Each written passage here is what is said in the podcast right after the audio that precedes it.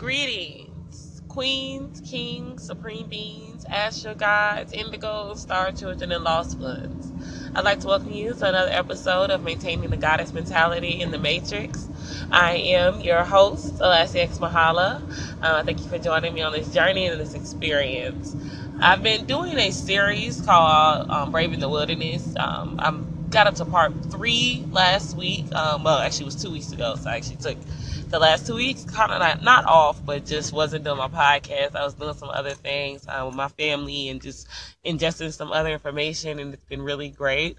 Um, but I did want to take the time today to thank everybody who's joined me on this journey thus far. I am going to change my uh, post day from Sunday um, to a better day in the week. I'm thinking maybe Saturday, um, maybe Monday mornings. Um, I'm trying to get a good day of the week. Um, what are your suggestions? What do you think is a good day of the week to do a post? Or if you're posting multiple days, like what days do you choose, or do you kind of just let the inspiration hit you? Um, you guys who are doing this, uh, let me know what, what your inspiration is and how you kind of format yours. Um, anyways, I thank you guys for joining me. I thank you for all your inspirational words. I thank you for all your support coming from where I came from um, walk in and to begin to live my truth and feeling so isolated and alone. And then when I begin to live my truth, connecting with people who just resonate, love that, it's, it's really amazing. And I just am so excited to be here and at this part of my journey and being able to experience this and appreciate this.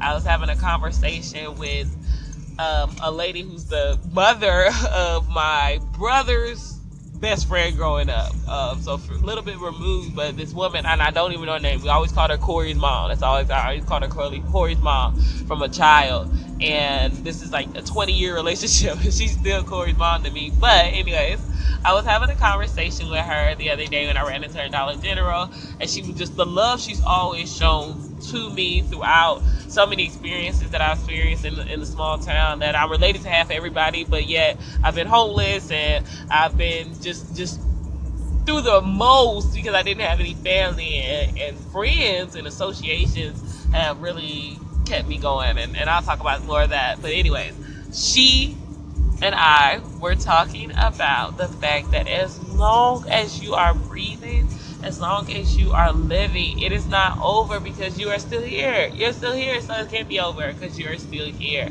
And as long as you be the last person to give up on yourself, you be the final person, and you let your you let you be the last person to give up on yourself.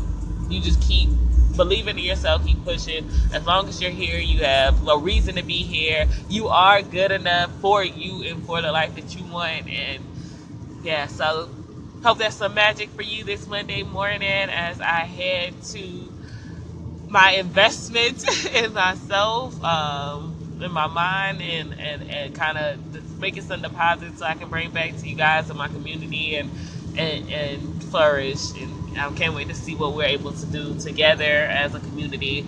Um, so thank you for tuning in. Thank you all, everybody who joined me thus far. Uh, thank you for your encouraging words. They have not been unnoted. They have not gone unseen. They are extremely encouraging, and they. I just appreciate all the love, you guys. Okay, one love. Um, peace reflections. I love you. I love myself. Peace reflections.